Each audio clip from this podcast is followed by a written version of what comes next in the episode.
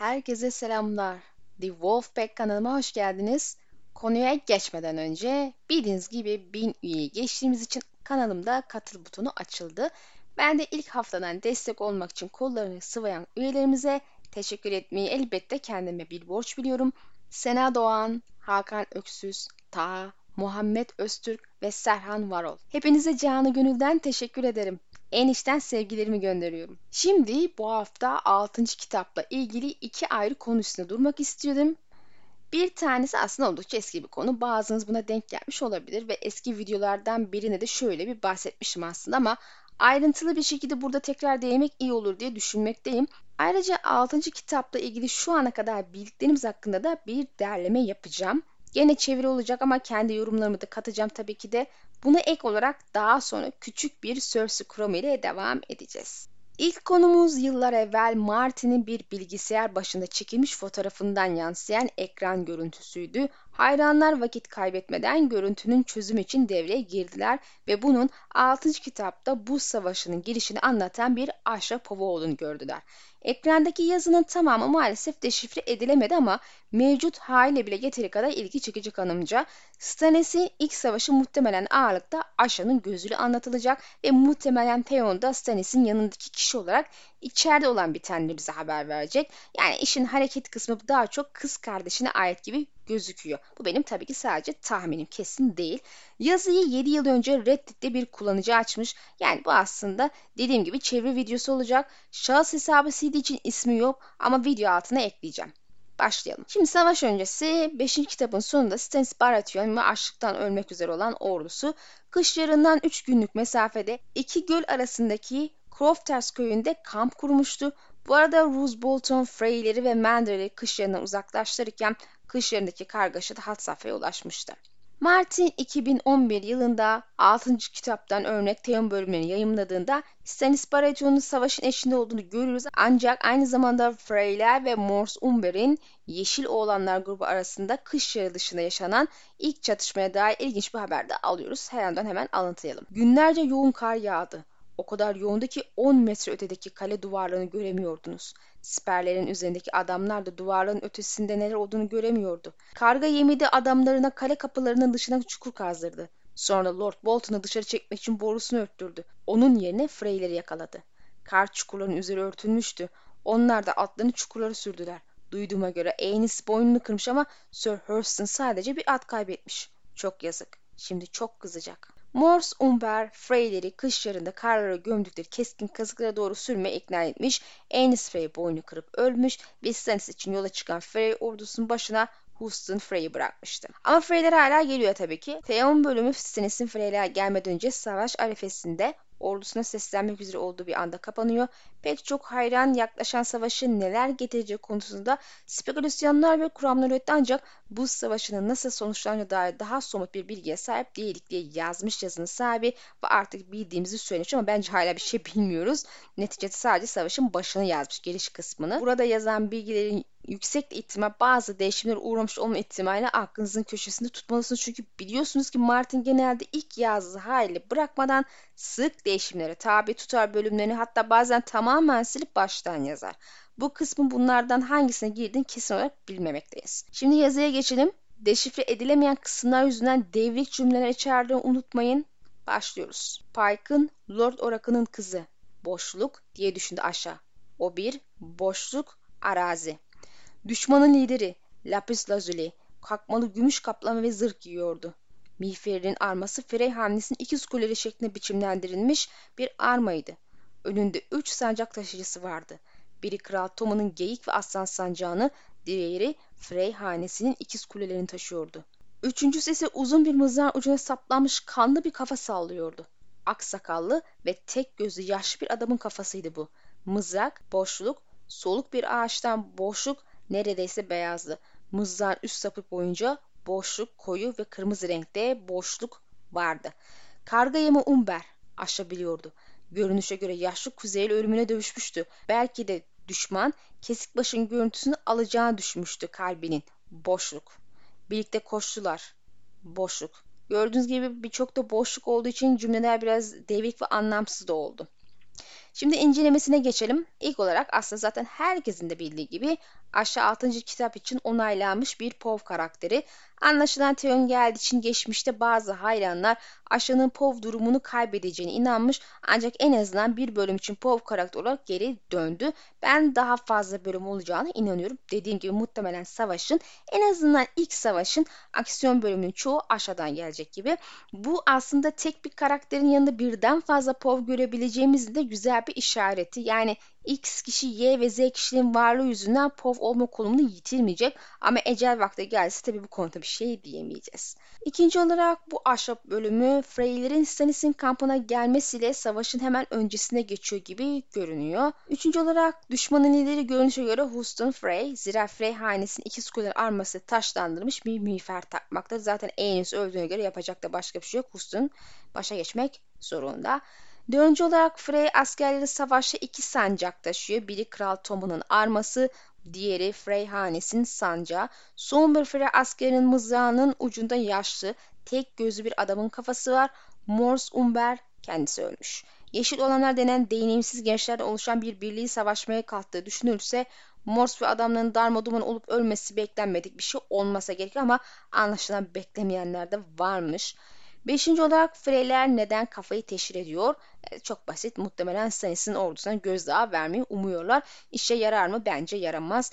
E, Güneyler için Morse Umbe bir şey ifade etmediği gibi oradaki dağ kabileleri ve Iskarta gibi görünen diğer kuzeyli hanelerin adamları bu duruma muhtemelen çok öfkelenecektir ve tersi bir tepki vermesi daha makul geliyor bana. Lakin bu taktik tabii ki her daim dünyadaki savaşlarda sık kullanılan bir şey orası kesin ve altıncı e, Mendirler gelmemiş. en azından ilk varanlar Freyler, Mendirler hala ulaşmamış gözüküyor. Tabi bu da POV'un giriş kısmı olduğu için ya da en azından biz öyle varsaydığımız için bundan tam olarak kesin emin olamayız. Hemen akabinde de Mandirlerin gelmesi gerekir zaten ama tabi başka bir plan varsa da bunu ancak vakti gelince göreceğiz. Gördüğünüz gibi aslında mızrak betimlemesi dikkat çekici. Muhtemelen bir büvet ağacı mızrağı ve tahminen Morse'un kendine ait olabilir. E başka bir kuzeyliye de ait olabilir tabi ama bahsimi Morse'a yatırıyorum. Bir önemi olduğundan değil gerçi. Büvet ağacından yay ve ok biliyoruz misal. Bir mızrak da görmek güzel. Acaba bu sihirli ağaçtan yapılan silahlar bir şekilde farklı bir özelliğe sahip midir? Şu ana kadar bununla ilgili bir örnek maalesef görmedik. Belki daha dayanıklıdır ama çok da öyle sihirli bir şeye sahip e, bir tarafı yokmuş gibi ama olsa güzel olabilirdi. Genel olarak baktığımızda savaş gidişatı hakkında aslında çok da bir şey yok. Çünkü daha dediğim gibi giriş bölümüne benziyor. Savaş birazdan patlak verecek ama mızraktaki kafa kalplere doğrudan korku vermesi bile bir moral bozukluğuna sebep olacağını düşünüyorum. Çünkü Morse Umber ve birliği ölmüş yani sonuç neticede. Gerçi Stannis'in onun bir zafer kazanacağını beklediğini sanmam. Açıkçası diğerlerinden ayrı bir şekilde Kalin önüne gidip Ruz ile savaşmaya yeltenmesi oldukça saçma bir taktik olmuş. Morse akıllı olup Stannis'in gücünü birleştirmeliydi. Savaşın sonu hakkında fikrimi ifade etmem gerekirse daha önce de eski videolarda söylediğim gibi. Stannis'in bu savaşını kazanmasını beklemekteyim. Asıl savaş Winterfell önünde olacak ve bunu kaybetmesini bekliyorum. Bunu da biliyorsunuz. Bu kısmı sonlandırmadan önce 6. kitap hakkında bildiklerimizi şöyle bir bakalım. Bu bilgileri aynı sitede Santi 5846 Gold isimli kullanıcının 8 ay önce açtığı başlıktan aktarıyorum.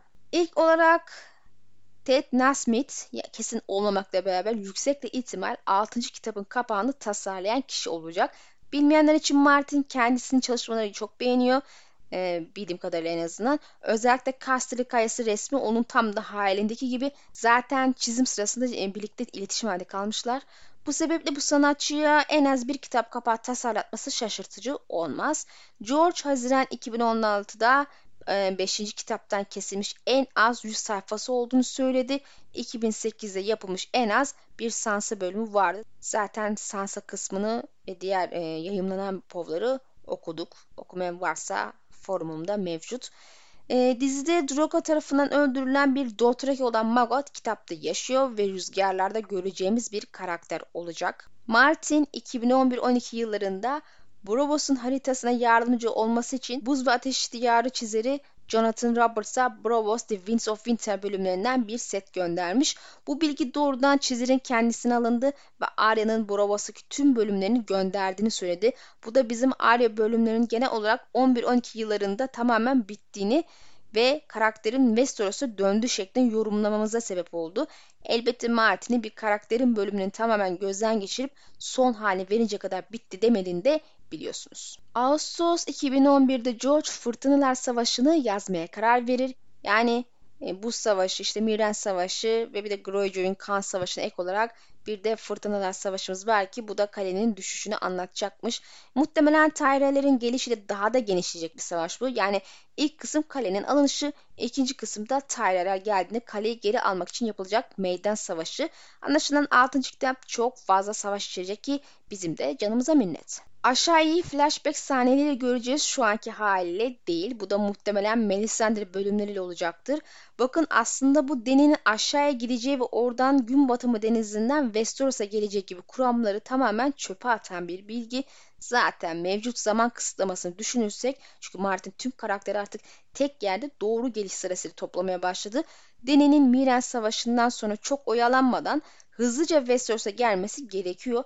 Muhtemelen yolda görebileceğimiz en fazla şey Volantis'te eski ve şimdiki kölelerin ayaklanması ve Deni'nin onlara ejderhalarıyla destek vermesi olacaktır. Denizden gelirse ki gelecektir mecburen Volantis'e durmak zorunda olacağından bahsediyordu ileriyor. Erzak depolaması için falan filan. Zaten kendisi işleri kolaylaştırma uğruna önceden oraya gidecekti. Yani muhtemelen yargıç da kendisini burada bekliyor ve ona katılıp Westeros'a gelecektir.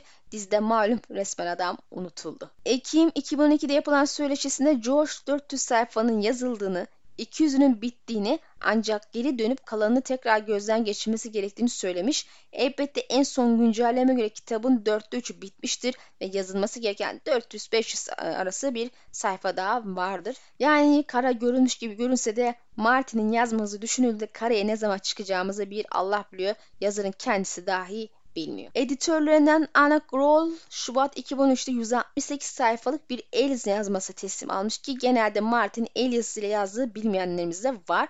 Bu konuda biraz gelenekselci davranıyor. Bu sebeple sağda solda bir 2000 sayfa yazdığınız gibi şeyler gördüğünüzde bunun gerçek bir kitap boyutu olduğunu düşünmeyin. Bu sadece el yazmalarının sayısı kitap boyutuna dönüştüğünde bilgisayara geçtiğinde bu sayı tabii olarak düşecek ama yine de şu ana kadarki en kalın Asöf kitabı olacağını biliyoruz ya da öyle tahmin ediyoruz. Mart 2013'te George hala Osh hakkında bir şey yazmamış ama dizdeki Osh'u canlandıran oyuncusu Natalia Tena'dan etkilenmiş ve John Arya ve Tyrion hakkında bir şeyler yazıyormuş ki son güncellemeye göre zaten Tyrion bölümü tamamen bitti arkadaşlar ve bazıları tamamlanmaya yakındı ama bazıları kim tam olarak tabii ki bilmiyoruz. Iri, Jikuyi, Rakaro, Mago, Alayaya, Çağatay'a ve Piat Pri'yi rüzgarlarda daha çok göreceğiz. Büyücü Euro'nun gemisinde olduğu için ve Dothraklarla zaten Den'in yanında ayrılmadığı için daha sık görmek doğal ama zaniyelerin varlığını nasıl kullanacağını merak ettim. Acaba Varys ile iş mi tutacaklar? George kitabının dörtte birinin Game of Thrones 3. sezon premierinde tamamlandığını söyledi ki bu 2013 yılı oluyor. Martin 2014'ün başlarında dizi onu yakalayamadan e, Kış Rüzgarı'nı bitirmeyi umuyordu. Aslında kitabı yazmaya başladığı dönemi hesaplarsak birkaç senede dörtte bire bitirmesi fena bir şey değil. Özellikle hikayenin karmaşık göz alanında zaten dizi bitmeden bitireceğini umması ve daha önce dediği gibi olmasa bile bitireceğini söylediği yılları düşünürsek ya da biteceğini düşün, umduğu yılları söyler düşünürsek Martin de ilerleme hızından memnun ve mutluydu ama belli ki yolda bir şey oldu ve tıkandı. Hatta silip silip yeniden yazmış olmalı bazı şeyleri. Zaten Martin Mart 2014'te kitabı 2 yıl önce bitirmiş olması gerektiğini ancak üzerinde çalıştığını itiraf etmişti. David ve Dan kitaptan bazı bitmiş bölümleri görmüşler. Mercy bunlardan biriydi o yıllarda. Haziran 2014 Tyrion ve Dany buluşacak ve birlikte öve dönecekler diye açıklamasını yaptı ki tam açıklama şu şekilde.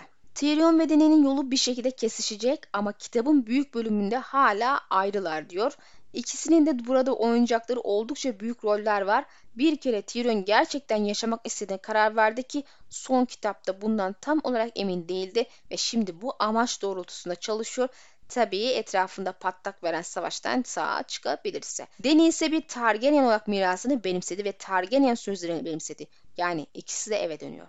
Kitabın büyük bölümünde hala ayrılar cümlesi benim için oldukça ilginç bir açıklama. Çünkü kafamda Miren Savaşı biter bitmez ki Martin'in bunu çok uzatacağını düşünmüyoruz. İkisi karşılaşacak. Tyrion kızın yanına gelecek. Kendini tanıtacak vesaire diye düşünmüştüm. Yani biraz diziye benzer. Ama görünüşe göre öyle hemencik olmayacak. En azından bu cümleden öyle çıkardım. O arada Tyrion neler çevirecek merak ediyorum. Aslında kafamda Tyrion'un T-Shells'ını bulması falan vardı ama Deni'nin yanında durarak bunu nasıl yapacağını düşünüyordum. Çünkü bariz ki yolda Volantis'e uğrarlar ve oradan doğruca Westeros'a ayak basarlar. Bravos'a uğramaları çok mümkün görünmüyordu kafamda. Özellikle de konumu düşünürse biliyorsun daha böyle titreyen deniz tarafında, kuzey tarafında kalıyor. Eğer amcası Gerion yaşıyorsa onunla da buluşur diye umut ediyorum. Neticede şu aşamada kitabın büyük kısmı ayrı geçecek neler yapacak Tyrion net tahmin edemiyoruz. En azından ben edemiyorum. Ağustos 2014'te Villas Tyrell'in rüzgarlarda görüneceğini ve ileride önemli olacağını, Garland'ın ortaya çıkacağını yeniden ve Yüksek Bahçe ve Karsarı Kayası'nı göreceğimizi açıklamış. Zaten son dönemlerde kaya betimlemesini ayrıntıya dökmüş ve orayı göstermek istediğinden bahsetmişti ama 7. kitaptan önce görmeyiz diye düşünmüştüm. Çünkü oraya Tyrion gidecek en azından öyle tahmin ediyoruz şakayı ele geçirmek için ama 6. kitapta ön söz povunu görme ihtimalimiz olabilir diye de düşünmüyor değilim. Buna ek olarak belki Cersei başkentten batı diyara kaçacak Aegon şehri alacak kuramı da gerçek çıkar ve onun gözüyle görebiliriz. Bu da bir ihtimal. Garland ve Villas'ın yüksek bahçeyle beraber görünmesi de doğaldır ama onları gösterecek kişi kim? Sam'den başka kimse aklıma gelmiyor ama daha çırak olan bir Hisar öğrencisinin orada işi ne olabilir bilmiyorum. Bunu ek olarak Euron Greyjoy tarafından da şöyle bir görebiliriz. Neticede demir adamlar menzilde terör estiriyorlar. Eylül 2014 tarihli bir Galaxy's Age genişletilmiş söyleşisinde Martin, The Winds of Winter'a geri dönüyorum ve bir sonraki sahneye yazıyorum. Deni'yi belirli bir durumda yakaladım. Sadece bu sahne nasıl çözüleceğini konusunda endişelenmem gerekiyor. Bu bölümü nasıl bitireceğim? Bu cümleyi nasıl ifade edeceğim diye açıkladı. Gene nerede tıkandı da bunu söyledi hiçbir fikrim yok. Sanırsam Martin Brand'dan sonra en çok Deni bölümlerinde zorlanıyor. Bu da çok fazla büyüsel etken içermesinden dolayı galiba ama ayrıca Essos'ta olan bitenin e, Westeros'ta olan bitenden daha karmaşık bir entrika ayağına sahip olmasından dolayı diye düşünüyorum. En azından bana öyleymiş gibi geliyor. Kasım 2014'te Martin hala 6. kitabın ortasında olduğunu bildirdi. Belki de kitabın yarısının tamamlandığını gösteriyor ki bu o dönem için ilginç bir bilgi. 2003 yılında çeyreği kaldı düşünürse kitabın silip silip yeniden yazdığı fikrimiz doğru gibi gözüküyor. Aferin Martin sil sil yaz. Jorah Mormont'un ilk kitapta düğünde Deni'ye verdiği kitaplar 6. kitapta Tyrion hikayesi için önemli olacak ki bu çok ilginç. Tam açıklaması aslında şu şekilde. Martin Tyrion'un orada yani Miren'de olmasının ilginç bir gününün Jorah'a ona verdiği tüm kitapları okuyabilecek olması olduğunu söyledi. Daenerys Targaryen'e düğün hediyesi olarak dünyanın tarihçesinin verildiğini ama okumayı ihmal ettiğini hatırlatıyor.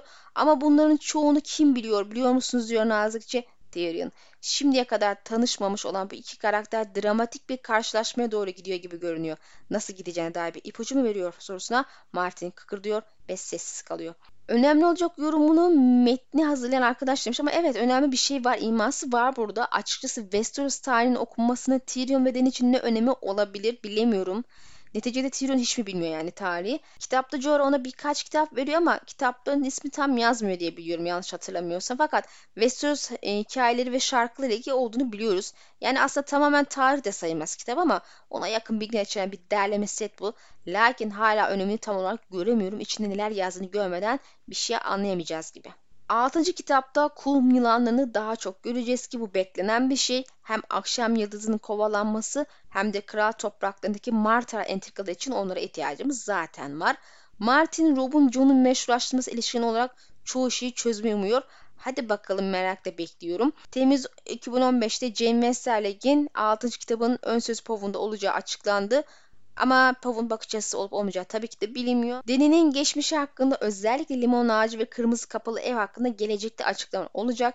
Kırmızı kapalı evi hatırlaması ve Bravos'u büyümediği halde limon ağacı hatırlaması gibi şeylerin bir şey işaret olduğunu söyledi. Bu konuda bir açıklama yapayım. Yıllar önce Martin 96'da Blood of the Dragon isminde kısa bir roman yayımladı. Bu, bu roman A Game of Thrones'un Daenerys bölümlerine dayanıyor. İki kitap arasında ufak farklar olduğunu söylemem gerekir. Kısa roman Haziran'da yayımlandı. Asyof'un ilk kitabı ise aynı yılın iki ay sonra Ağustos ayında yayımlandı. Dragon kitabında Deni'nin hatırladığı kırmızı kapılı ev Bravos'a değil Tyroş'taydı. Martin bunu neden değiştirdi? Bir sır mı sakladı gibi birçok soru sorulabilir ve altında bir bit yeni arayabiliriz. Haklı da olabiliriz ama sadece fikri de değiştirmiş olabilir ama bana göre Deni'nin bahsettiği evin Bravos yerine Tyroş'ta olması daha makul çünkü oranın iklimi limon ağacının büyümesi ve meyve vermesi için daha uygun bir iklim kuşağında gibi duruyor. Dahası Deni'nin aksanının Tyroş olduğunu unutmayın. Yani orada aksan kapacak kadar kalmış. Sürekli olarak bu kızın bir Tyroş göndermesine sahip olduğu gerçeğini de unutmayınız. Tabi soru şu. Eğer bu ev Tyroş'ta ise neden bu Ramos diye hatırlıyor ve bu ne anlama geliyor? İşte bunu kesin olarak ancak kitaplar yayımlandığında bileceğiz. 2016 yılında karakter öldüğü için dizide gerçekleşmeyecek ama kitaplarda olacak bir ters köşe var ama bu kimdir ve ne tür bir ters köşe bilmiyoruz. Bunu evvelinden öngörmemiz mümkün mü? Çok emin değilim bir ihtimal belki ama bence biraz zor çünkü eski açıklamalarında bundan ilk bahsettiğinde yapıp yapmamaya karar vermediğini söylemiş ve sonra yapmaya karar verdiğini açıkladı. Yani en başından beri Martin'in kafasında olan bir şey olmadığından kitapta ipuçları olmayabilir ve bu karakterin kim olduğunu tespit etmekte biraz zor çünkü kitapta hala hayatta olup da dizide ölen çok sayıda fazla karakter var. İşte misal Mago, Iri, Rakaro, Zaro, Zanos, Daxos, Peyatpiri, Pim, Giren, Cerberus'un Selmi, Kraliçe Selis, Prenses Shirin, Prenses Marcella, Mance Raider ve Kral Stannis dizide öldü. Kitaplarda hala yaşıyorlar. Sizin fikriniz varsa yoruma yazın. Arya ilk çiçek açma dönemini 6. kitapta yaşayacak ve Gendry yeniden bir araya gelecek. Ama bu 6. kitapta mı yoksa 7. kitapta mı olacak yani Gendry ile buluşması kesin bir bilgine sahip değiliz. Kış Rüzgarları George bitirdikten 3 ay sonra yayımlanacak. Bu aslında kimi hayranı merak ettiği bir şeydi. Umduğumuzdan daha erken yayımlanmasını umut ederiz ama yeter ki bitti haberini alalım. Türkçe çevirisi maalesef muhtemelen çok daha uzun bir zaman alacak ama Dan Brown'un CNN kitabı çevirileri gibi aynı anda yapılıp aynı anda tüm dünya yayınlama fikrini düşünse yayın evi güzel olurdu. 2017 yılında 6. kitapta derin varlıkları göremeyeceğiz ama ötekileri göreceğiz. Bu derin varlıklar Üstad Theoron ismi biri tarafından ortaya atılmış denizde yaşayan bir çeşit canlı türü. Artık bunu niye özellikle ekleme geri duymuşlar bilemedim. Demek ki merak edip soran olmuş. 2017 Temmuz'unda Linda, Rick'ın dizdeki ölümünün bir spoiler olmadığını söylemiş. Demek ki Rick'in bir sonraki kitapta ölmeyecek. Zaten yazar onun için planlar olduğundan bahsetmişti. Dane hanesinin soy ağacı yeni kitabın ekinde görünecekmiş. Bu güzel. En sevdiğim üçüncü hane. Belki sözlerini de öğreniriz. Aslında Martin bunu yıllar evvel karar vermiş ama tam içine sinmemiş. Nihai kararını vermemişti. 2018'de George Lady Stoneheart'ın 6. kitapta çok önemli olacağını söylüyor. Bana göre niye toprakların kaderini etkileyecek eylemleri imza atacak.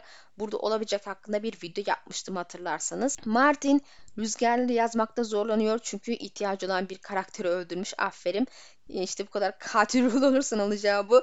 Kimi hayran bu ihtiyaç duyulan karakterin Üstad Aemon olduğunu düşünüyor. Siz ne düşünüyorsunuz? Olabilir aslında ama emin değilim ama Ned ve Rob'u saymazsak bence ölen en önemli karakterdi ve daha bitmemiş işleri varsa şaşırmam. Misal Sem'in Hisar'daki ve menzildeki olaylar için ihtiyaç duyduğu biri olabilir. 2018 yılında Natablog'da kış rüzgarı için hangi POV karakter üzerine çalıştığını soran bir yoruma yanıt veren Martin şifreli bir şekilde Smash hakkında yazdığını belirtmiş.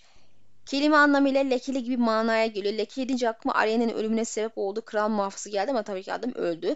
Onun yerine Selmi olabilir mi? Kral deviren gibi bir şey oldu adam en son ve bu sebeple vicdan yapıyordu. Yani böyle şeyler yapmam etmem benim işim değil falan diye ama belki de Jamie'den bahsediyordur. Neticede pelerinini lekelemiş olarak nam salmış biri. Diğer yandan yeminini çiğnediği için öldürülen John için lekelenmiş yorumu belki yapabilir ama Jamie bu konuda nam yaptığı için o olabilir. Siz ne dersiniz? Biraz karmaşık söyledim sanki. Neyse. Martin'in bazı editörleri ve yayıncıları kış rüzgarlarının birden fazla cilde bölünmesini tavsiye etmiş ancak Mayıs 2018 itibariyle Martin bu fikre direniyormuş. Eğer kitap çok kalın olursa en az iki cildi ayırmak isteyebilirler ki bu şaşırtıcı olmaz. Bizim için ise alışageldik bir durum olur. Amerika'da tek cilt halinde yayınlanıyor. Türkiye'de ikiye bölüyorlar. Ve bildiğim kadarıyla Fransa'da en az üç cilt şeklinde yayınlanıyor. Kısaca bize her şekilde iki cilt olacak zaten. Belki üç cilt bile yapabilirler eğer düşündüğümüzden daha kalın olursa. Martin en son kitabın danstan 300 sayfa daha fazla olduğunu falan söylemişti zaten. Yani ikiye bölümü olası Amerika'da da mevcut gibi ama açıklığına kadar kesin tabii ki bilemeyiz. Yeni kitapta tek boynuzları göreceğimizi söylemiş. Aslında bu açıklama fantezi yazarların altları yorumlamak bilmeyen dört nala koşan canavarlara dönüştürdüğünü, kendisinin atları çok daha gerçekçi yansıttığını ifade ederek büyüyü gerçeklikle dengelemeye çalıştığını söyledi. Ee, bu şekilde açıklamış. Söyleşi yaptığı kişi de atlara kanat vermeye çalışmıyorsun diyerek şaka yapınca Martin de yeni kitaplarda çıkan tek boynuzlarla ilginç bir yaklaşım var demiş. Unicorn kelimesi genelde tek boynuzlu olan atları ifade eder bilirsiniz. Eski forumda bunların at olduğunu ifade etsem de keçi benzeri canlılar olduğunu ısrar eden bir arkadaş vardı. Sohbet bağlamında düşünürse tek boynuzlu atlar göreceğiz diye düşünüyorum hala. Davos için ilginç bir macera olacak gibi. Dizi sonundan sonraki dönemlerde bir finali bildiğimizi ama asıl finali bilmediğimizi ifade eden bir açıklama yapmıştı ki aslında o dönemler oldukça karmaşık açıklamalar yapmıştı ve insanlar dizi yüzünden ve bu anormal karmaşık açıklamalar yüzünden umutsuzlanmıştı. Ben değil tabi. Ben kitap ve dizi finalinin farklı olacağını hep biliyordum. Zaten sonunda pes edip açıkça bunu ifade etti yazar. Bu açıklamayı çeviri formunda yayınlamıştım. İlgili yerinde bulabilirsiniz eğer okumadıysanız veya hakkında bir video yapmıştım. Oradan da dinleyebilirsiniz. 2020 Haziran'da George son iki haftada 3 bölüm bitirdiğini, Cersei, Asha, Tyrion, Ser Barristan ve Arya Hota üzerinde çalıştığını ve sırada Arya'nın olduğundan bahsetmişti. Arya kısmı eski Bravos bölümlerini gözden geçirmek içinde olabilir Cersei bölümler içinde olabilir. Kesin bilmek mümkün değil maalesef. Ağustos 2020'de de e, Mel Melisande, T dediği kişi Tyrion galiba, Victoria, Victorian ve Sam ile vakit geçirdiğini bildiriyor. Kasım 2020'de hala kitap üstünde çalışıyor. Cersei ve Tyrion ile zaman geçirmiş. Dorne ve Eskişehir'de de en az 3 kere dolanmış. Bu dönemler kitabın büyük kısmının bittiği dönemler olduğu düşünürse muhtemelen bu karakterlerin kitaptaki son povlarına geçmiş olmalı diye düşünüyorum.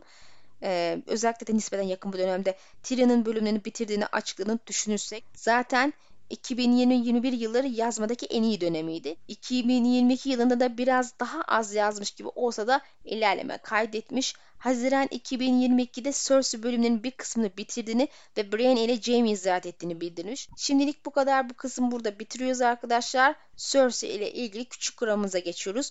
Bu fikrin sahibi Reddit'ten El Chris 24'e ait ve tabii ki kendi yorumlarımla size aktaracağım. Kendisi zaten farklı bir kişinin olası olduğunu düşünüyor ama ben öyle düşünmüyorum. Ben kendi olası adayım üstüne duracağım. Martin 2014 yılında bir açıklamada bulunmuştu.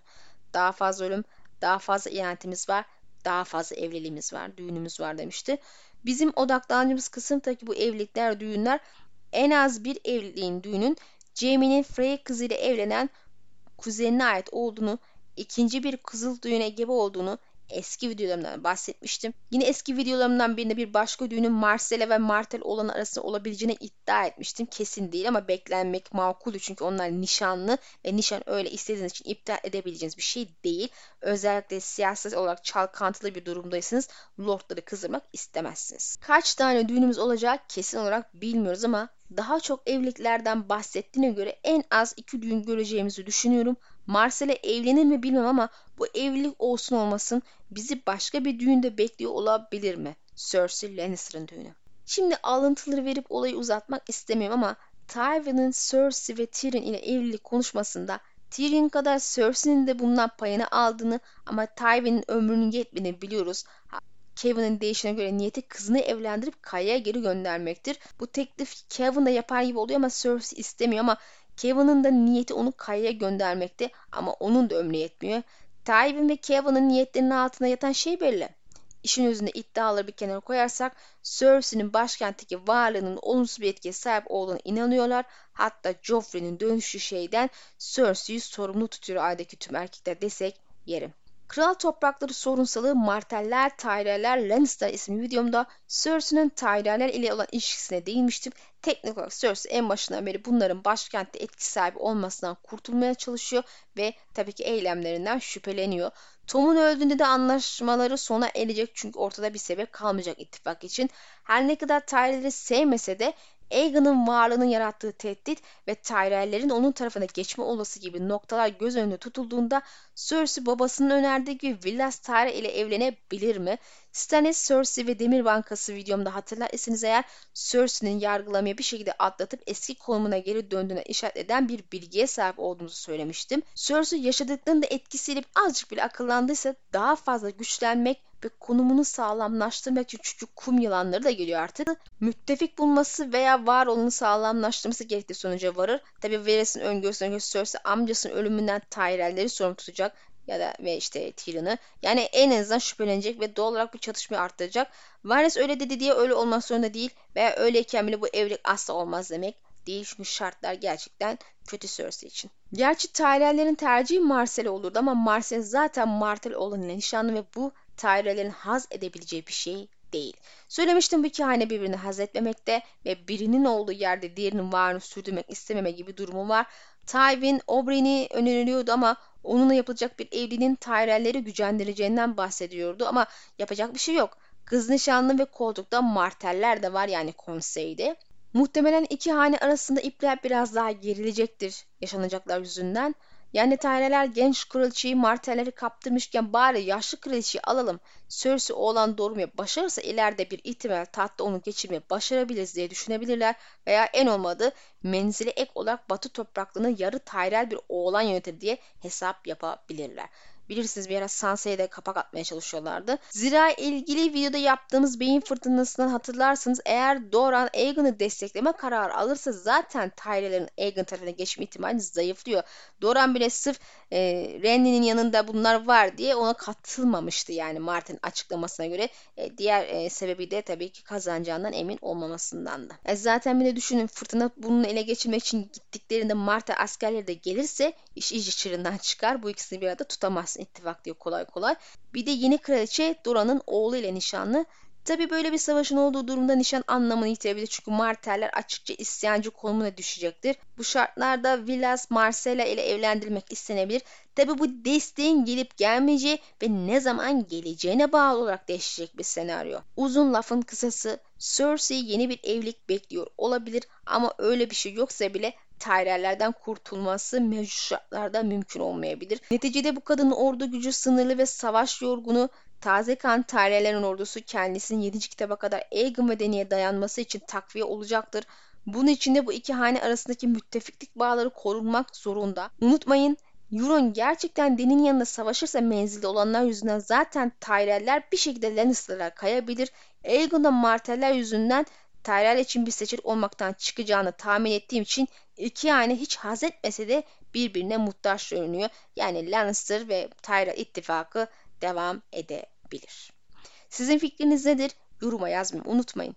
Videomuz burada sona eriyor inşallah beğenmişsinizdir. Katıl veya teşekkürler butonuyla bana maddi destek verebilirsiniz. Bir sonraki videoda görüşmek dileğiyle arkadaşlar. Allah'a emanet olun.